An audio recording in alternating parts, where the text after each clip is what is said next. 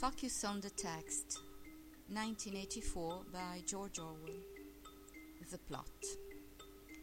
1984 describes a nightmarish totalitarian world in which every aspect of the individual's life is controlled by the omnipresent eyes and ears of the state. The book is divided in, into three parts.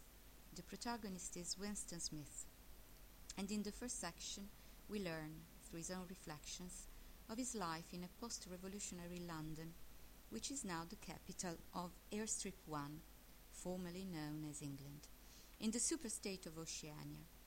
Oceania is a totalitarian state, ruled by a nominous organization known simply as the Party. Oceania and the two other world superstates, Eurasia and Eastasia, are involved in a continuous war over remaining territories and constantly change alliances. As the novel progresses, it emerges that the war is largely an illusion maintained by the three superstates in order to keep their respective peoples in a state of subjection. Oceanic society is uh, hierarchical and oligarchic. Winston is a member of the Outer Party, one of the minor functionaries who spend their time making sure that the party machine is running smoothly. Like the rest of his caste, he has been systematically brainwashed from a young age and is kept under constant surveillance by ubiquitous telescreens and the ominous thought police. Above the outer party are the privileged inner party members who enjoy the fruits of power and production and whose sole aim is to perpetuate the party's power forever. At the very top is the enigmatic Big Brother, a man who's nothing more than a face that appears on posters or screens and who is the supposed embodiment of the party. Winston's job at the Ministry of Truth involves the daily rewriting of history. He corrects errors and misprints in past articles in order to make the party appear infallible and consistent, though its official enemy changes from one day to another.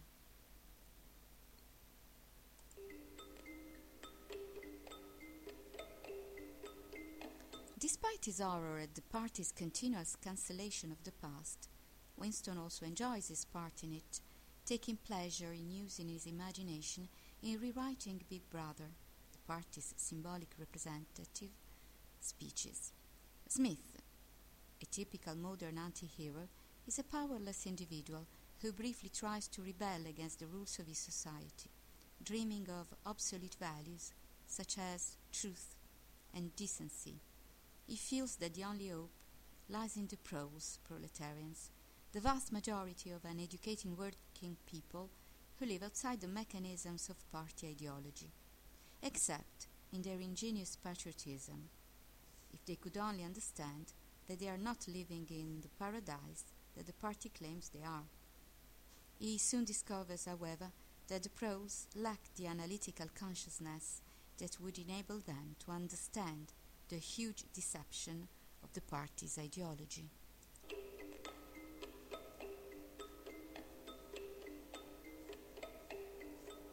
In a world in which there is no privacy and unorthodox ideas are punishable by death, Winston knows that he is engaged in a hopeless struggle. His more rebellion, the focus of the second part of the book, takes the form of an illicit love affair with a woman dissenter called Julia. Renting a room which appears to have no telescreen, the couple are inducted by a man called O'Brien into the Brotherhood, a legendary underground anti party organization founded by Emmanuel Goldstein, a former party member. However, it's not long before they are arrested, betrayed by a hidden telescreen in the room, and by O'Brien, who turns out to be a sinister party official. The last part of the book recounts Winston's imprisonment and eventual torture by O'Brien, ending in the notorious detention center room 101, where prisoners are confronted with their worst fears. Smith finally makes a voluntary confession of his crime, implicating Julia in the process, and the novel ends with him expressing his now no longer cynical enthusiasm for the party, his spirit finally broken.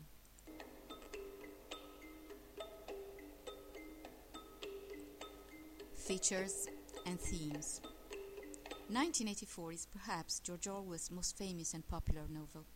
The novel's title is an inversion of the year in which it was written, 1948. Though he set his story in a totalitarian state in the future, Orwell was also describing the political scenario of his own time in a way which echoed both the horrors of Nazism and the terrible oppression of Stalinist Russia. The society Orwell describes is a society of control dominated by mass media propaganda and reinforced by an all powerful police state. The media in Oceania has a double function. It is there, firstly, to brainwash the population with the paradoxical slogans of Newspeak War is peace, love is hate, freedom is slavery, which distort and redefine reality and truth according to the state's wishes.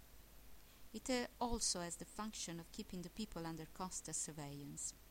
Every room has a two-way telescreens.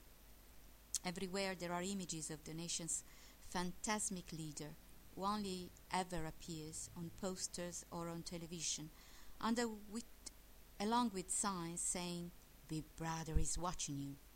Contemporary critics have underlined the prophetic quality of Orwell's novel envisaging a world where the mass media increasingly serves the interests of economic powers, simplifying and manipulating both language and images to control information and influence public opinion.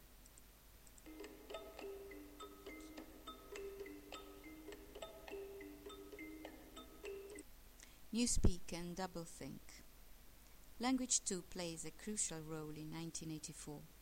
Orwell's investigation of Newspeak party language which banishes troublesome words such as freedom and equality, altogether to minimize the very possibility of improper thoughts, is an extreme version of his reflections on the political use of language to distort truth.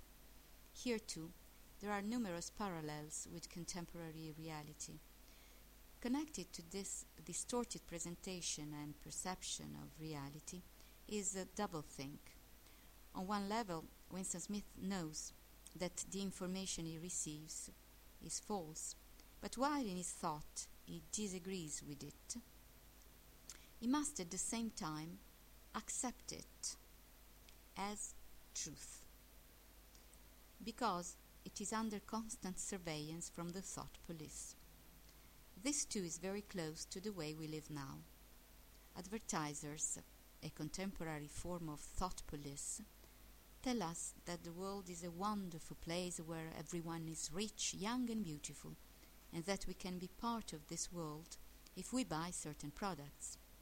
We know from the evidence around us that this is a false, yet, through desiring and identifying with the products advertised, we act as though it were true.